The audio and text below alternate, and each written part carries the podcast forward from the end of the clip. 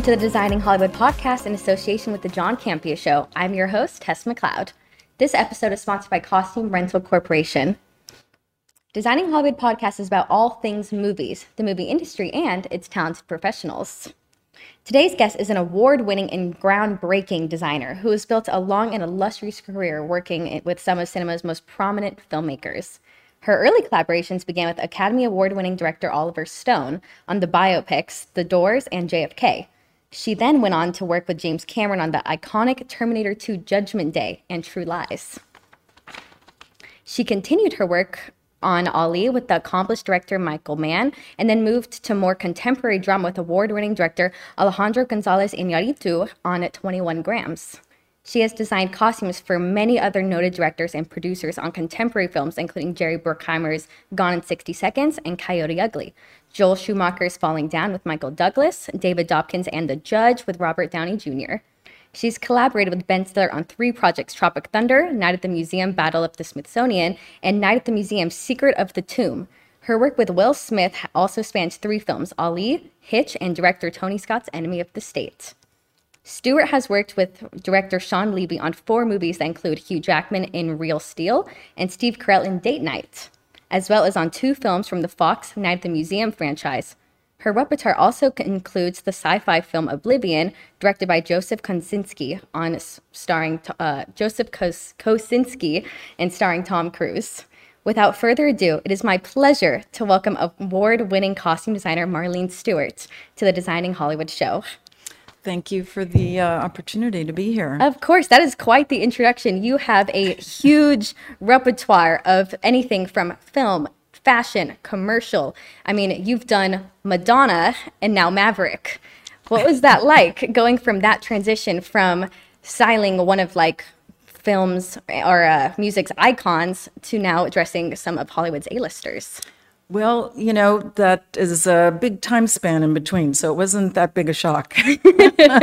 but I will say, you know, working with Madonna in the early days kind of gave me some great training. Mm-hmm. Um, when I, I was earlier in the fashion business, so I made a transition from there to early days of MTV working with Madonna. You know, she was an amazing uh, icon, she still is, and then gave me an opportunity to kind of get my feet wet in the movie business because I learned about production, I learned about on set work, and got a chance to meet a lot of interesting uh, set and crew people, and then transitioned to later films with Oliver Stone, as you mentioned. Yeah, of course. So, how did you get your foot in the door with even getting in the same room as someone like Madonna? Like, how did you start in like fashion and clothing like what was your first step into that world well, you know, I, I had graduated from UC Berkeley in a totally different field, mm-hmm. and then um, later on decided to go back to school at FIT. Oh, great! And so I have a degree in design, and I was in the garment business, and I used to design, sell to most of the major department stores. Mm-hmm. So, you know, all these transitions were kind of natural uh, and sort of easy, although I did have a bit of an interesting road from fashion into working on music videos because back then it was in the uh, early mid 80s. Of course. And um, basically, um, I would do, I did sportswear and dresses as well. And I used to do a lot of things in black lace. You know, mm. I know Madonna was, you know, already wearing her black lace. So I want to say that when the time came for me to go on an interview for uh, the job to work with Madonna on some music videos. It really wasn't too much of a stretch. I mean, mm. each transition really one thing led to another. But later on, as I started working in the business, um, doing all these videos, I think Oliver Stone noticed because I was working with so many people in the music business. Yeah. So when I went for the interview for The Doors, I had already had quite a bit under my belt in terms of doing live tours with various oh. musicians particularly Madonna. I did quite a few live tours with her and a lot of music videos. So each transition, although it sounds drastically different, mm-hmm. sort of one thing pretty much led to another, which I think happens pretty much to most costume designers, I think. Yeah, because I know a lot of people, um, costume designers in particular, they start careers in fashion and they go to like fashion based colleges and universities. And then they really like a lot of the time that's where they get all of their connections. And then right. they branch out, and some people go into music video and film and concert and theater. And there's just such like an amalgamation of different areas you can go into. And it's so impressive that you have done all of those. Like but I mean, some people I feel can only say they've done one to two, but I feel like everything you have tackled, and you've even won the Career Achievement Award in 2012. I mean, that's how like substantial like all your work is well fairly impressive you're very kind to say that um, you know i think every different costume designers come to the business from some people come from theater mm-hmm. i came from fashion uh, and then sort of segued as i mentioned i learned sort of what it was to be on a movie set mm-hmm. on a lot of Madonna videos because she at the time was making huge videos. I mean, she had Academy Award winning crew members, DPs, directors directing yeah. her. So I met those people and then sort of got a chance to sort of experience what it was like to be on set. But the training I had in the fashion business for production, pattern making, mm-hmm. working with seamstresses, all the skills that you really need to be able to design like characters, the technical skills, right? And of yeah. course, having gone to school for it really helped, you mm-hmm. know, later on in, in my career. So yeah. I think you just build on it. And uh, my attitude really was, uh, you know, to sort of be open to new opportunities. And myself as a person, I really prefer to constantly do new things. Mm, mm-hmm. So, you know, some people get to be known for doing period films at the time. Of course. When I started in the business, really the apex was to do big period movies. Um, now it's really become more eclectic, which is great. You can do sci fi, fantasy.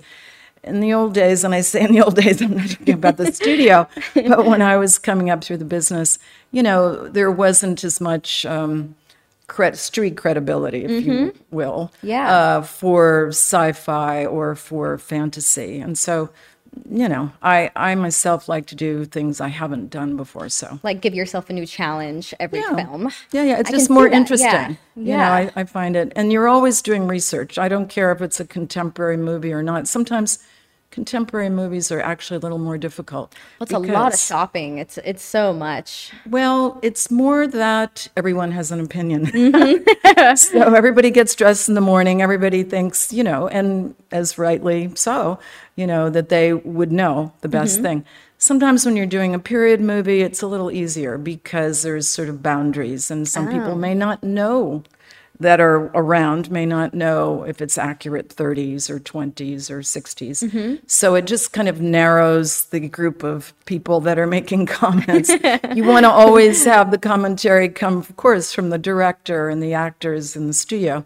But, um, you know, sometimes that area widens up. So sometimes it's it is easier to do um, you know a period movie in that mm. sense than it is a contemporary movie. Right, of course. Is that do you think that's because sometimes period film has there's so much there's so much like research and there's so many like patterns and all these uh, different aspects of period film in conversation with like contemporary film where it's like you kind of can cr- maybe create your own contemporary do you find that when doing contemporary film, you have more freedom than doing period film? Well, you know, these days, again, uh, there's been so many transitions in the business. I mm-hmm. feel that there's sort of a reinterpretation of history going on. So mm. nowadays, you don't need to be quite as quote accurate. You know, right? We unless you're making a documentary, it's never going to be 100 percent. Right. Uh, say, for instance, we did JFK we recreated sort of the Zapruder film, if you will, mm-hmm. Bob Richardson the Academy Award winning DP. Yeah. We interspersed shots with the original um, footage, so we tried to match, in general, the color, the the, the shape, the silhouette of some mm. of the people that were yeah. lining the Dealey Plaza. But nowadays, you know, I think what's going on is it's kind of really more open to creativity mm-hmm. in the mm-hmm. sense that you're not you're not criticized as much for things not being accurate. It's, there's a new way to see things, you know, whether it's casting or, you know, or just a re, I'm not going to say revisionist because that has sort of a slightly perhaps different connotation, but reinterpretation of history is constantly going on anyway. And so, in terms of character development, I think there's more freedom for period movies. And, um, you know, I think there's also depends on the director you're working with. Of course. You know, some directors want a certain style. Uh, for me, I like to do movies unless the movie's about fashion, like something like To Wong Foo, where it's like really heightened Right. fashion. Um, not to have the costumes get in the way of the character. And I think it's uh, sort of important to make sure that, um, you know, if you're doing a broad comedy, of course, it's you really want to Totally. kind of bump it up. But, you know, there's a balance between the production design and the actor's performance. So to try to get the clothes and the costumes to really be right in the pocket and to not not be too much, you know, like that's the fine balance, at Mm-hmm. Yeah. least for me. Of course. When you're tackling a film, is there someone from either like production team or cinematographer or director that you really enjoy working closely with or that you've discovered that you always go to them and then you really like collaborating ideas? Do you have anyone like that when you're tackling film? Well, I find it's very, very important to get the input from the actors. Mm-hmm. That's Of course. you have to first of course you're not going to go to the actors first. The first thing you do is talk to the directors. I think that's pretty much across the board. Then you get the background information and all the visuals from the production designer. Mm-hmm. So you know what the sets are or hope to be. Sometimes you'll never know till very late in the game. You could say you know a couple of days before um, but you get all the visual information from Right. the production designers. You get the dramatic uh, and the interpretive focus from the director, what they're trying to find in the character. And then somehow or other, when you're making this cocktail, you've got to put it the director and then you've got to put the production designer. Then the secret is to be able to have a communication with the actor prior to, you know, designing, doing illustrations, whatever. Right. See what their feeling is about the character. Of course. And then, you know, show up with uh, first samples or illustrations to show the actor. Yeah. Then get that going. And then you've got to get approvals these days from the Oh, man. studios. Yeah. That's the big change. Of course, there were approvals before, but nothing to the extent Right. of the way it is today. Yeah. Wow, that's so interesting. So you've worked with some of, you know, Hollywood's A-listers and you've done extensive fittings with like multiple, multiple celebrities. Is there any specific way you want to you like to like conquer a fitting when you're doing um to make the actor feel like as in character as possible? Is there anything that you like doing to help create like a whole character and bring your two ideas together as one? Well, uh, you know, these days uh, there's a lot more emphasis on illustrations that have sort of a photorealism, and I think that could be from the influence of, so, shall we say, like Marvel movies. Right. Uh, so a lot of times you will go through the process where you'll have the actors' facial likenesses, so you can create a lot of uh, options uh, visually that are very close to the body type and the character, and develop that, and hopefully pass that in front of the director, um, possibly the studio, and the actor before you actually have a physical fitting and make things.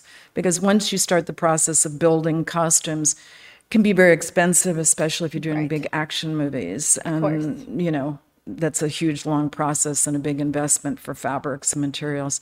So, in terms of the process, I think it's always trying to make sure the actor feels, you know, that they've had their say in it. Mm-hmm. And, you know, it's a creative process. You can get to the fitting, and I don't know what other costume designers can say, will say, but you're, there's always going to be surprises, no matter how well prepared you are.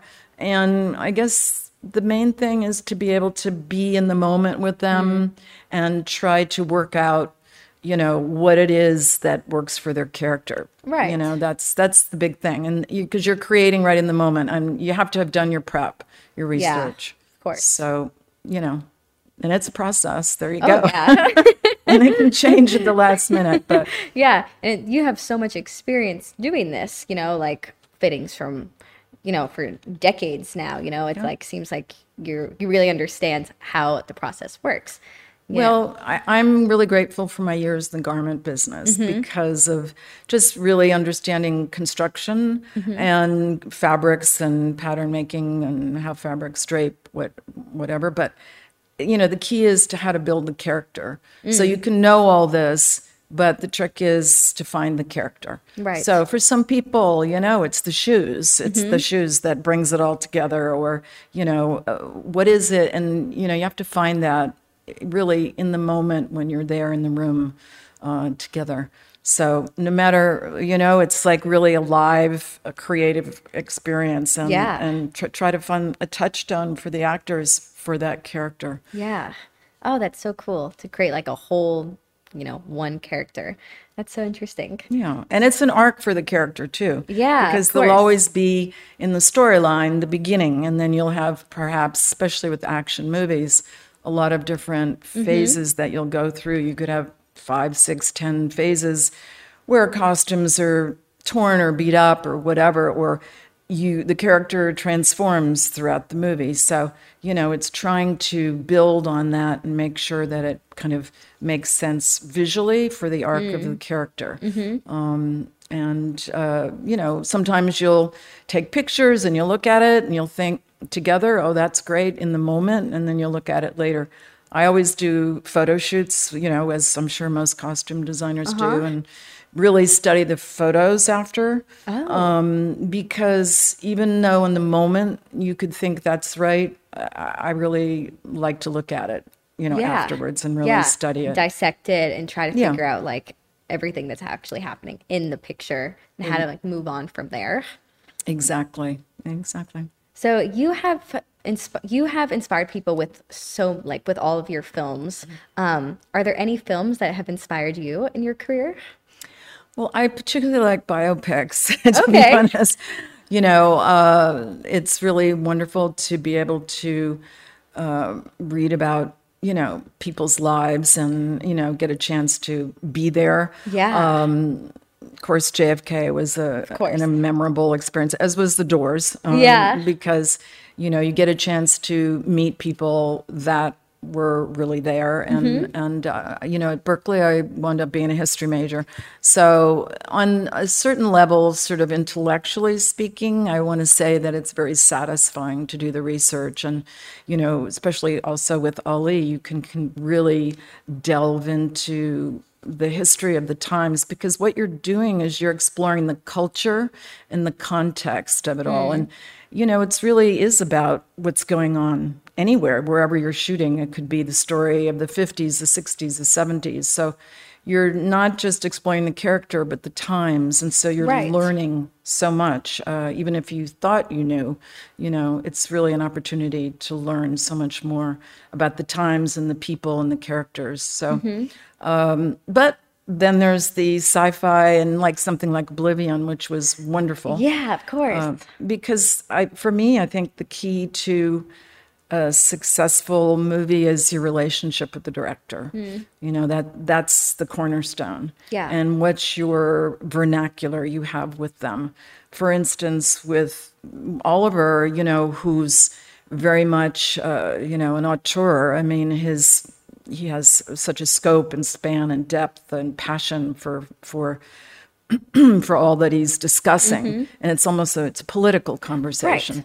And someone that you're you know like joe uh, Yeah. Kosinski he was he is an architect or was an architect and he has a his vernacular is about space and shapes and so it's another conversation to be able to have with him and how he views uh, this the storyline and the emotional content with the let the lighting and the specificity of the designs because the background everything is designed as one. So when we got to top gun for instance you know to have that i'd already had that conversation with him earlier. It was really nice to have a comfort uh, level with him um, to be able to work on top gun afterwards I would love to dive into Top Gun. Sure. I want to know everything. I loved the movie so much. I thought it had such like a warm and welcoming and it was just such like a good summer blockbuster film. And it really felt like those older blockbuster films that you would go see like summer nights. And it was it was just it just felt like that. Like it felt really like homey. And the characters were so well developed. And their costumes were so great. And I really need to know about that jacket. So I'm going to ask you about that later. Which I know you've called the Franken jacket which Did. I, I don't know if anybody liked that word but that kind of spoke to what it really was at the end of the day. Yeah of course. So how did you start with Top Gun? When you first got the movie and you got the script, did you already have something in mind for it, or was it just immediate? Like, did you go and watch the original? Um, how did you start your process on doing Top Gun? Well, uh, I had, of course, rem- I had seen the original and remembered where I was. I was in London when I first saw it, uh, and of course, I had worked with Tony Scott. You know, uh, bless his soul, um, amazing director. Uh, so I did rewatch it, but um, I think what was important was to sort of make sure again when you do your research research you kind of gather information but you just sort of let it sort of uh, percolate and let it be the background because it's very important to go into a meeting with the director and be completely open-minded Right. because you just never know. You never know what the conversation's going to be. So um, what i did was you know have have a meeting obviously with joe.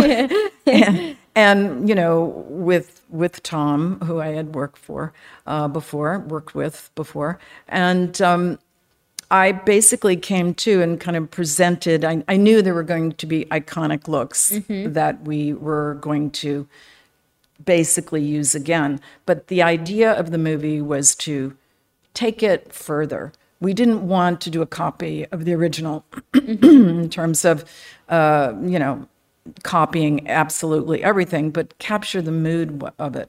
What was the essence of this movie that, on a visual level, for these characters, that works so well in the first, and yet time has passed? How has the story progressed? How have mm-hmm. these characters progressed in the story?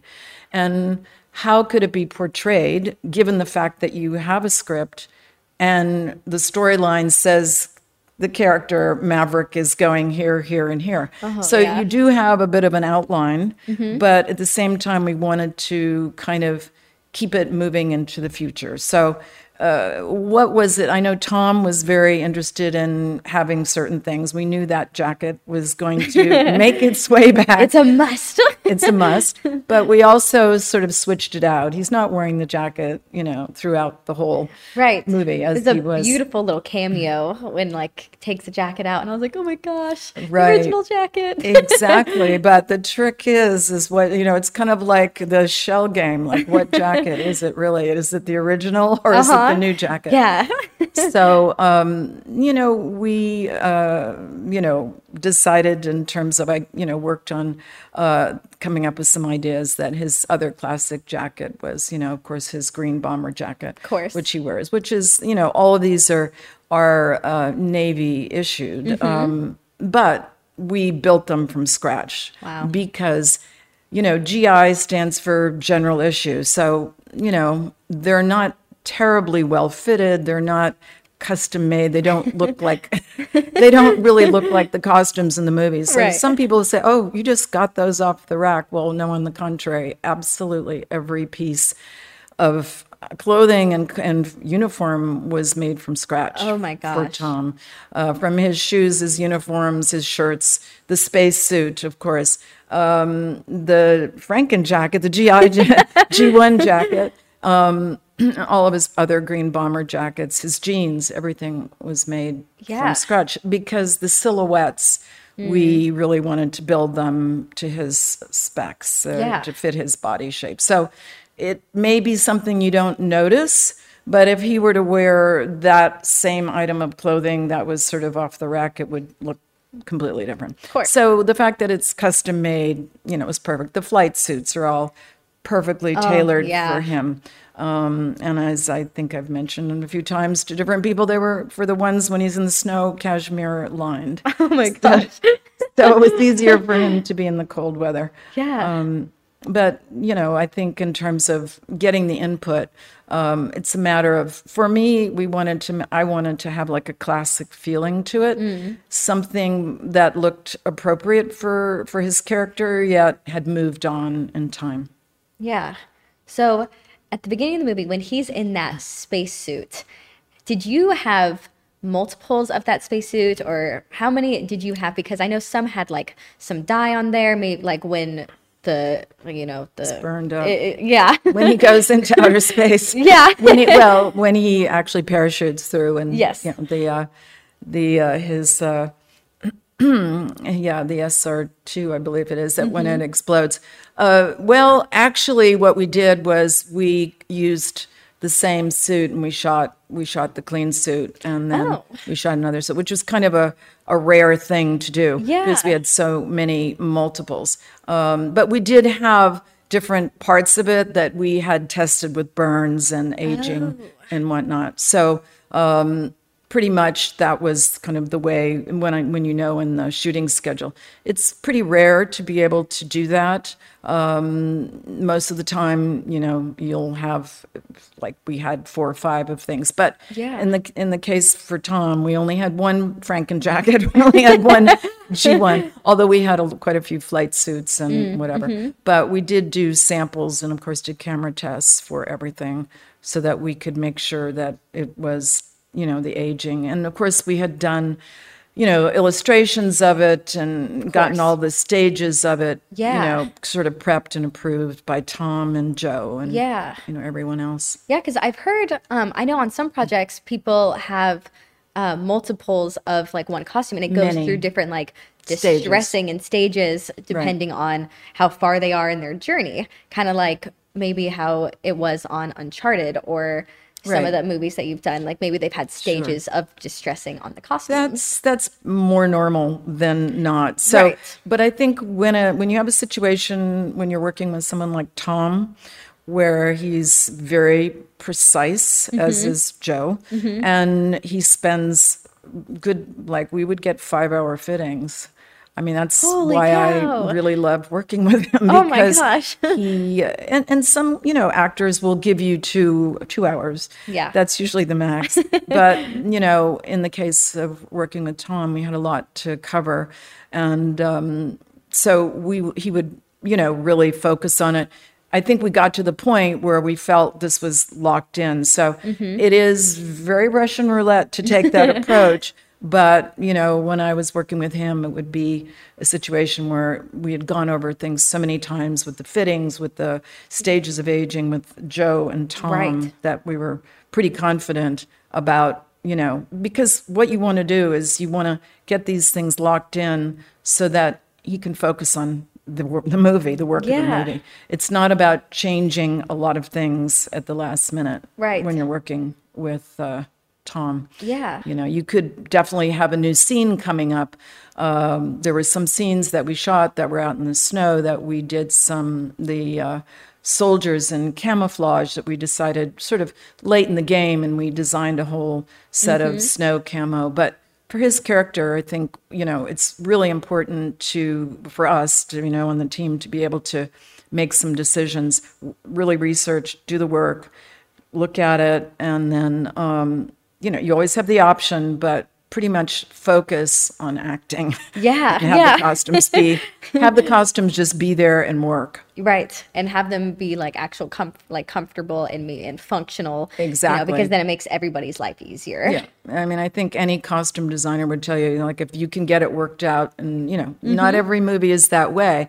Some movies, the whole vibe of the movie is much more spontaneous. you know. Right. But because of the technicality of Top Gun, Mm-hmm. The importance of the flying sequences, I mean, there was so much technical work that was way beyond and above Yeah. the level of costume design that really the costumes were the found, a foundation we really wanted to nail Yeah. so that those things could be dealt with and focused on Right. while we were shooting. I think the costumes were just so spot on for the film. I think that because of Top Gun and because of the meaning like behind Top Gun, everything is so precise and it's so pinpointed and it's so it's such a hard like career to get into like t- Top Gun like aviation academy. And I think that the costumes really spoke to the precision of their careers. Like everything was tailored perfectly and everything was mm. like the the points on the collar like down to the last button were shiny. I think that really like came in and told a much like broader story of how precise these characters are and how crazy this career that they chose is. I think that that was so well done. And especially with the Rooster character, who seemed to come in more like playing the piano and he seemed to not be as serious as the other characters. And with just the overshirt, you know, on the like on like a t-shirt, a wife beater. Right. Um, I thought that was such a good choice because it it immediately, before he even said anything, it showed like his character. Right. And that was so great. I loved that so much. Well, that he was kind of uh, it was an homage to his dad, Of course. because uh, as we know, Goose had you know he was so that in that sense that was uh, sort of a decision, you know. eh, But I think you could appreciate it even if you didn't know that, you know that that was the case. Um, and again, there was not a lot of play, you know, ways to tell the backstories. Um, but I think uh, it seems anyway to me that when we were making the film that, that this could be a standalone film Mm-hmm. or if you didn't see the earlier movie you know or knew about it you know you could pick up on certain things Yeah. so um, that's sort of the direction that the director kind of decided to go in Yeah. Okay. So I want to talk about the Franken jacket. Ah. Okay. I want to talk about, I want to know about the patches, and Right. I would love to know about how many vendors and how many jackets went into this one jacket, like this amazing, about like Smithsonian worthy jackets. Right. Well, I'm going to take a wild guess, but I'm kind of usually I'm saying it's around 40 because what 40 jackets that we uh, got in. What we decided to do when we had the task, because first of all, the jacket, which had its own bodyguard, you know, Tom has the jacket. Oh, he So does. he does. Oh, It's- okay. He owns it. Yeah. So like, I am Top Gun. I need this jacket. exactly. so you know, and when I kind of looked at it up close, it was like, okay, you know that that fur on the collar is falling apart a bit, and, and uh, you know, after first of all, it was quite old when they you know put it together in the eighties. yeah. So by now, it's you know, it's even it's gone a bit older. so for an action sequence to imagine you know driving a motorcycle you Mm-hmm. know all these things were a bit worrisome so i knew right away we were going to have to do something so when we were working on it um, you know i really was begging tom i said i really have to be able to work with the with the original because even though you see it you, you need to see what's in the shoulder Yeah. pads and whatever Yeah. that being said, we wanted to change the silhouette slightly. Mm, Um, so what we did is um, there is uh, a vendor that we work with, S and M Wholesale, and um, he does military uniforms for us. And we, along with uh, Steve, uh, managed to reach out to quite a few vendors that sell this particular G1 jacket that was manufactured between 1947 and 1949 in a couple of different factories. Wow. So different dealers have them, you know, Yeah. in hand. So we would get different jackets to come in. And basically, what we were having to do is to, if you're going to put together a jacket and try to match the hero jacket, you want a jacket that's going to be the similar color and leather. So, say for instance, you get a sleeve from one jacket, you know, maybe the cuff is ruined and you can't really use that cuff. Well, different kind of wool, different color wools are used on various Wow. for the different jackets from different factories. So that was one of the reasons the front placket was different. When we put all these different jackets together, we had a sleeve maybe and a cuff from one. It had to kind of go with the right color. And then, of course, we had to use aging and kind of leather dyes to kind of blend it all. Mm-hmm. Yeah. But that was the reason we needed to get so many jackets in because it was almost Yeah. impossible. Then to get the right color of the fur collar that was still intact. Oh my gosh. Uh, it was pretty tricky. Well, that's we had to get a lot of jackets in just to kind of take one and put it in, and then to be able to fit them together and have Yeah. the tailors be able to kind of get the right proportions. Oh my gosh. And was this all done in house? The Well, dyeing and everything? We basically work with with uh, our vendors, and Mm-hmm. of course, we have our own aging and dyeing Right. department. Of course. So it was done in stages where we would maybe work on the sleeve and do the dyeing and the aging Mm. of a jacket, like the the particular sleeve and the cuff, or maybe the back plackets, the Mm. front plackets, to try to get them like assembled in the different color patterns with Right. the aging that we wanted. Because I took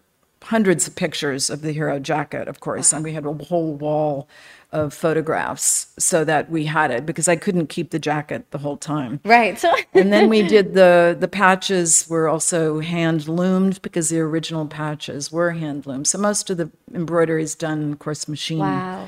So we had to have special people that did that, and it's kind of mm, doesn't really exist anymore. So you know, trying to recreate um, sort of the way things were done in the past. Um, this happens in a lot of period films. So, uh, but anyway, that was the whole process, and then spa- placing them, and also getting the proportions for the shoulder pads slightly different because Right. in the '80s.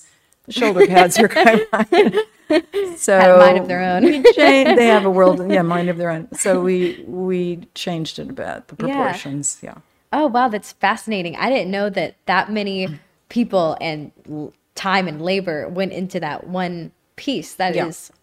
that's truly incredible. It was amazing. and then, you know, the same for like the jeans. We work with uh, wonderful collaboration with Vince. They've worked, I've Oh, worked with them yeah. in quite a few movies, and uh, Marie Vogel over there Uh-huh. uh, was able to help us out. And we had different jeans with, you know, boot cuts because Tom wears his original cowboy boots. oh my gosh. Oh, those are great. I love the boots. so we wanted to get like a boot cut but have the right proportion but you know and also have the rise on the jeans be a little bit higher on some Yeah. of them for the motorcycle scenes so Yeah. they were really helpful and you really need a factory to be able to with the right machines for the denim to be able to manufacture Yeah. you know, uh, and wanted a little bit of stretch in the jeans, but not too much. So they were, we had quite a few pairs of jeans. Mm-hmm. So different for different scenes, for standing, for sitting, for motorcycle riding. Right. That's where you come into all of the multiples, like Okay. you said, for different, you know, different, um, like most action movies. Yeah. Oh, that's so interesting. And then also, what I've noticed in the movie is that there were so many brilliant little Easter eggs that I thought, like when I first saw Penny and she had an A on her necklace, I was like, an A, what is that for? You know, and I was like, oh, I'm, is that her name? And then she said Penny, and I was like, what is the A for? I thought it was gonna be, you know, like husband or something. Like I wasn't, or I don't know, maybe something like that. I wasn't sure. But then when we meet Amelia, I thought, oh, that's such a like such a good little Easter egg because Right. it just pulls everything so well together. And then of course the roosters like over the you know sh- uh, t- tank shirt. An homage to his father. I just thought, like, ev- in the jackets that Tom Cruise are wearing, it was just such brilliantly placed that it was just so enjoyable to watch like all these little things come together as one and everything thread through it was like really really cool Well, um, you know, thank you. I know a lot of people don't notice those things, and I think costume designers in general try to, you know, put things in the story that will tell you a little bit more than what's going on just for the obvious. And Right. I think you being obviously um, you know, you've really done your research about the movie. So I think, um, you know, thank you for sharing. Oh, that. yeah. I'm, I'm glad you noticed. A lot of times people don't notice, and a lot of costume designers go, "Oh no, nobody noticed." But um, they're there, and Yeah. uh, sometimes people will notice. But hopefully, a lot of details. Is I think as a costume designer, you know, you do focus on the details Mm-hmm. and hopefully layer everything so you know it kind of gives it a little richer Yeah. feeling to it Yeah, it does. Well, it feels like it completes their character to me. Like it feels like it really paints them as like not just like a character in a movie, but as a whole person. You know, with the A and with you know, like you could tell that sh- like that was like her place. Like she felt like she belonged there. Right. I thought like through her costume and all of her clothes looked really well put in the production design. It just looked so um well thought out and everything worked so well together. I loved Penny's clothes. Like I loved all of the really like great shirts that she was wearing and the blues were so pretty with her hair color. I thought it was like so well done. And even when she's on the boat and she's wearing the blue and the white, like so cute and nautical. Like I loved that whole feeling. She she I really loved all of her like costumes and changes. She looked just completely like a wholesome mom character.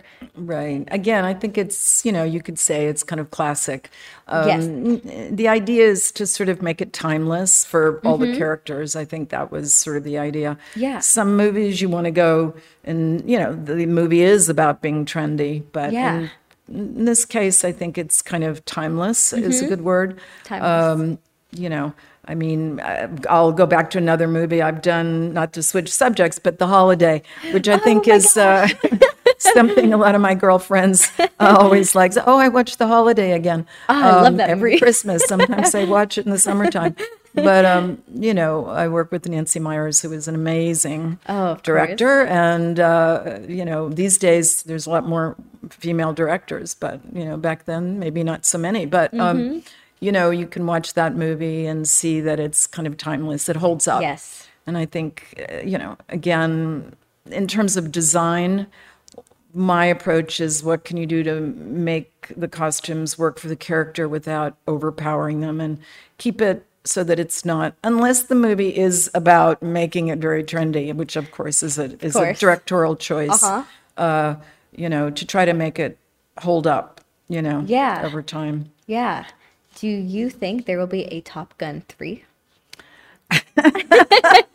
and if so, That is a good question. Apparently, a lot of people do. I mean, I, I read in the news every day. I will say I keep reading more and more stories about Top Gun. Seemingly, a lot of people are having that conversation. Um, I I would not venture to even go there. we'll see, right? we'll see. Stay tuned for that. Stay tuned, as they say, right? Okay, so I have another question about Top Gun and Tom Cruise. So he is kind of famous for doing a lot of his own stunts. When Absolutely. when you found out you were doing this film and um ev- like everything was coming into place, were you at all nervous for how many costumes you were going to have to produce because he does his own stunts? Uh, you know, I have done, I had worked with him on Oblivion, as we talked about, and then I did another fabulous character, which is one of my favorites, Les Grossman for Tropic Thunder, Oh, yes. which we haven't touched on, um, but uh, was one of my favorite characters. No, I wasn't nervous because I, I've done a lot of big action movies, Yeah. and so you know, I've been sort of trained Mm-hmm. uh, to think about making sure we have plenty of everything. Right. It's just uh, trying to, within the production time, get enough of everything made. And Yeah. so that wasn't the part that made, made me nervous. Of course. yeah. I mean, and uh, Tom's really so great to work with. Again, I say that because he's very specific. He knows what things are. He gives you feedback. Um, he's not wishy-washy about it. And you know, one wonderful thing is that he asks your opinion. Oh, that's Which is great. You Yeah. know, one would think more often than not, well, like people will say, well, what do you think as the costume designer?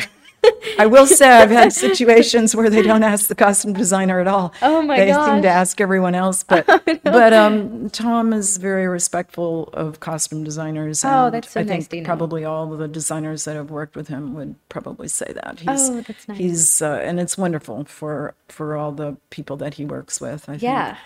Yeah. So you've worked with a lot of, it seems like military or naval based, like men's clothing, um, lots of uniforms, lots of things like that. So I want to ask you about Tropic Thunder. When you were doing Tropic Thunder, how what was that experience like for you? Because it is such a hilarious film, and it's it like I feel like everybody knows that movie because it's it's so fun and it's so like like it's just great. What was it like? Still working like working on that movie. What was it Well, like? Yeah. I had done uh, some other projects with Ben. Uh-huh. So, um, you know, I think that knowing his sensibility a bit, um, and also working with Justin Theroux, who was, uh, I believe he was, uh, had writing credit on the movie as well. Uh, of course, Ben directed it. I mean, you know, it's a satire about the movie business, so have at it. I mean, it's so much fun to do the characters. Uh, really, I it was it was uh, obviously part of it. In looking in retrospect, might be very controversial in today's you know political atmosphere but um it was a satire so you know we we just had a great time kind of coming up with the characters and again Yeah. What i did was have illus- great illustrators. So Oh, you know we kind of went through um but in order for me to do an illustration a lot of times what i do is you know i'll work out things with the character. I'll Mm-hmm. i'll kind of go get some samples of things and you know put it together. I get a i get a fit model in and kind of work on that. Like there was a character um, that ben played where he's um, he has he's performing in this kind of uh, entertainment, sort of like on stage at, Uh-huh. a, at a you know on a scene here, and he we made the costume out of the bags of heroin, which were all stamped and they were canvas bags. They were kind of hopsack bags. But what I did was I went and I just got some different materials and kind of draped it on a on a on a, stand-in, sort of speak. Oh my you know. gosh. So then from that, then we did some illustrations, but just had a good time. I mean, the idea of it was it was a comedy, and I think that really shows up in um, you know in in Tom's character, Les Grossman. It was pretty funny. I mean, that's one of my favorite scenes I think I've ever been present filming. Mm. Uh, hilarious, you know. um, and even that night, I think down to the end, the one thing we didn't have was the right shoes. so we were, for whatever reason, we had plenty of trainers there, as they say. And uh, I remember we were doing a night shoot at Universal Studios, and we actually went up. I don't know, it was ten o'clock at night or something. We were shooting, and we went up to Universal Studios, and it was there was some stores open, and bought a pair Oh my gosh. of trainers because we were still looking for the same for the for the perfect shoes. Um, which a little contradicts it a little bit, but I mean Ben is a different kind of director, He's, Right, right. kind of like in the moment. But um, that was yeah, that was like a wonderful time, you know. And it's about having a good time and Mm-hmm. kind of playing around with characters and seeing what you kind of come up with Yeah. um, you know, in the beginning, the flashbacks, or they had like all these different uh, trailers for movies where we Mm. had different rap artists, and they were, you know, they had fake sports drinks, and you know, we did like printed fabrics because the rappers had their own fabrics that they designed, Uh-huh. and they had. You know, sort of like faux, if you will, you know, Gucci or oh Louis Vuitton, you know, for their own. But we had a really good time and just kind of making fun of the whole, Yeah. the whole idea of everything about the movie business. So yeah. it's one of my favorite movies. Oh, that's so great. Do you still get asked about it now?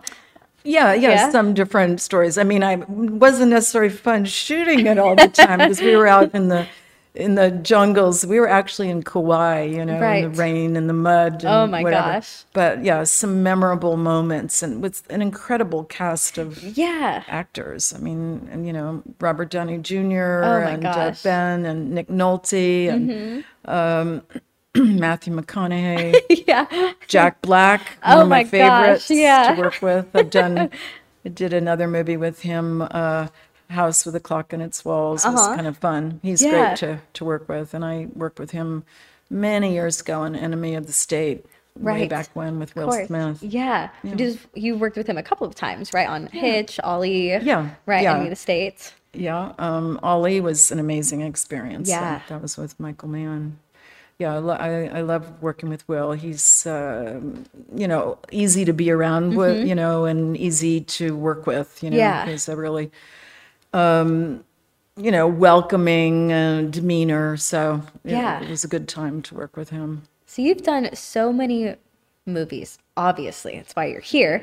But um, is there any one particular that you always look really fondly on? Like you probably look fondly on all your films, but is there any one that like tugs at your heartstrings that you just absolutely loved doing? Well, you know, I think cross between The Doors, JFK, mm-hmm. and Ali, because when you recreate a scene, especially I'm going to say JFK, and you're you've recreated Dealey Plaza, and you're there in Dealey Plaza, or you're there in the third floor of the book depository, which no one gets to go into. You go into the fourth floor of the book depository because that's what's open Right. and you kind of are recreating a very important moment in American history. Yeah. Or even with uh, Ali, you know, you recreating, I think, important moments in time for political movements or for, in the case of President Kennedy being shot. I mean, it's Oh my it's really yeah. chilling, and um, you know, it really brings to light how powerful movie making is and Yeah. recreating these these uh, incredible points in time you know Mm-hmm. so when you're really living it and you're looking around and it's almost like you're in, you know you're in a time travel situation you, you really experience it and you speak to a lot of the people doing the research so it brings that to life so Yeah. mm, i think those biopics i mean certainly other movies in terms of enjoying the time or having wonderful relationships Uh-huh. Yeah. that, that's fantastic And, Yeah. you know it's a whole family uh, could be dysfunctional or maybe not.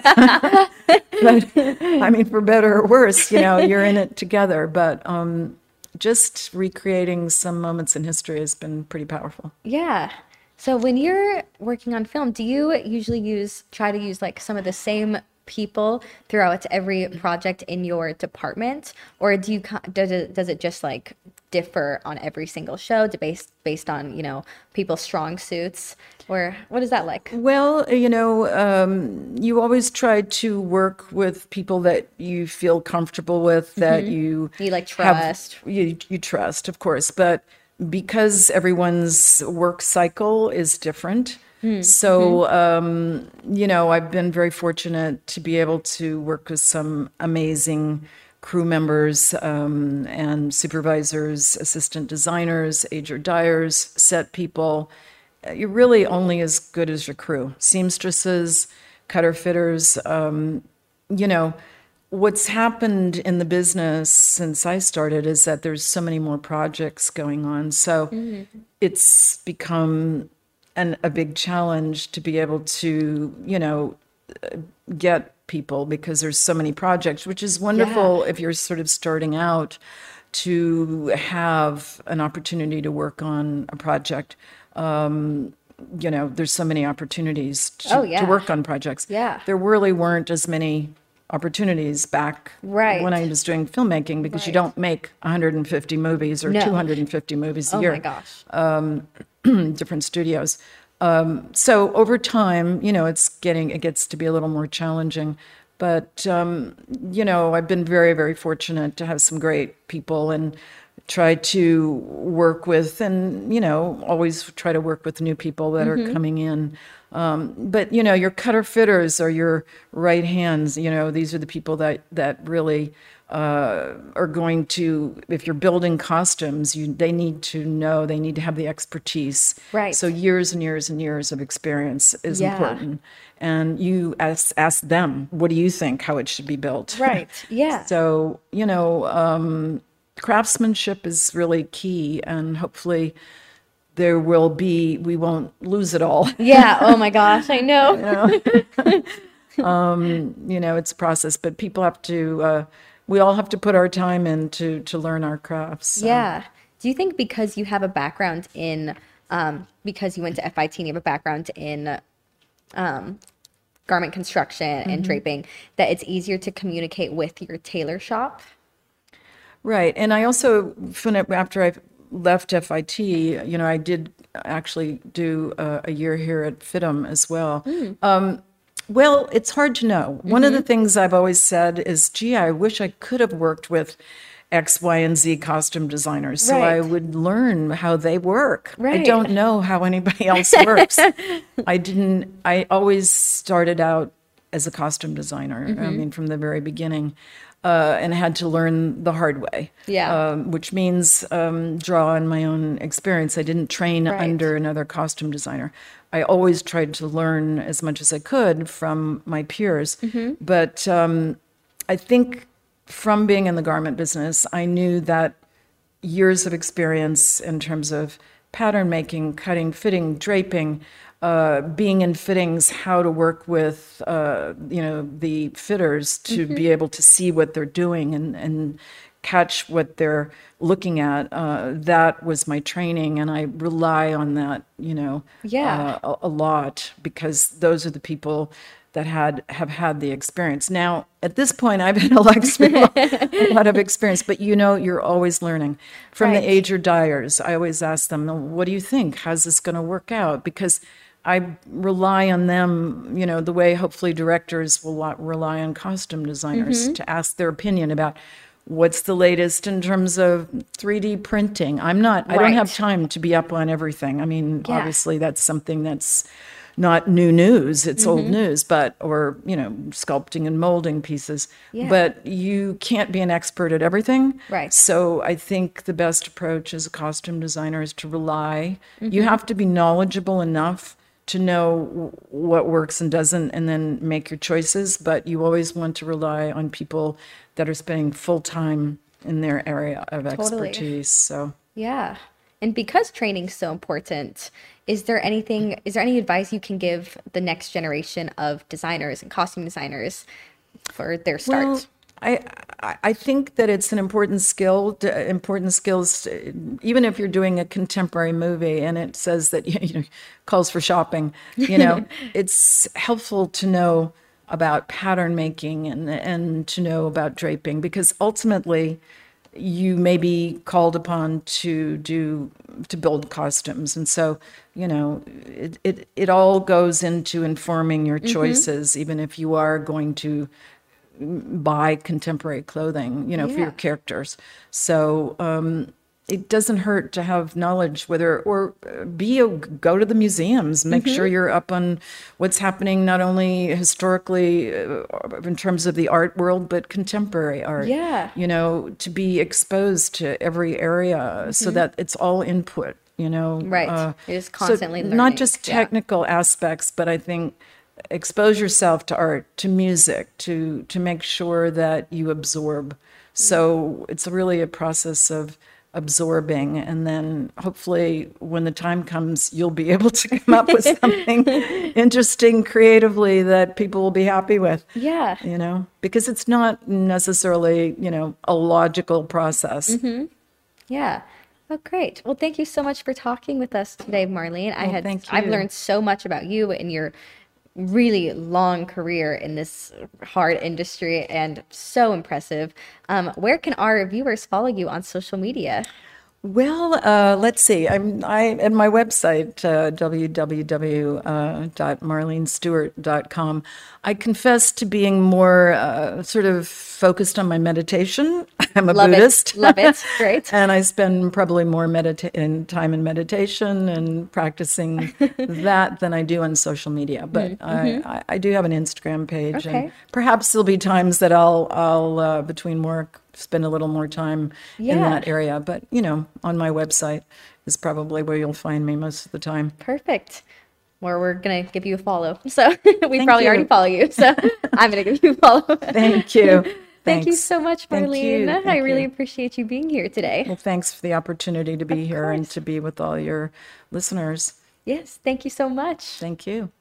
I would like to thank our sponsor, Costume Rentals Corporation. The variety of costumes at Costume Rentals Corporation is expansive, located in North Hollywood, California. The supply room at CRC stocks any item a production might need for the costume trailer, office, or fitting room. Suppliers can be shipped around the globe. Authentic to every detail, CRC has the patches, medals, buckles, buttons, accessories, and research to make all ed- elements historically accurate. Thank you to our guest, costume designer Marlene Stewart, for coming on the show. It's been such a pleasure to have you on here. A special thank you to our founder and executive producer, Martika Ibarra, and co founder, costume designer Marilyn Vance. Thank you to the John Campea Show, and thank you to all our viewers for tuning in. And to be sure to subscribe on our YouTube channel. Tune in into the audio version wherever you listen to your podcast. Thank you so much for being here today. Today's sponsor is Costumes Rental Corporation. Thank you to our sponsor, Costumes Rental Corporation.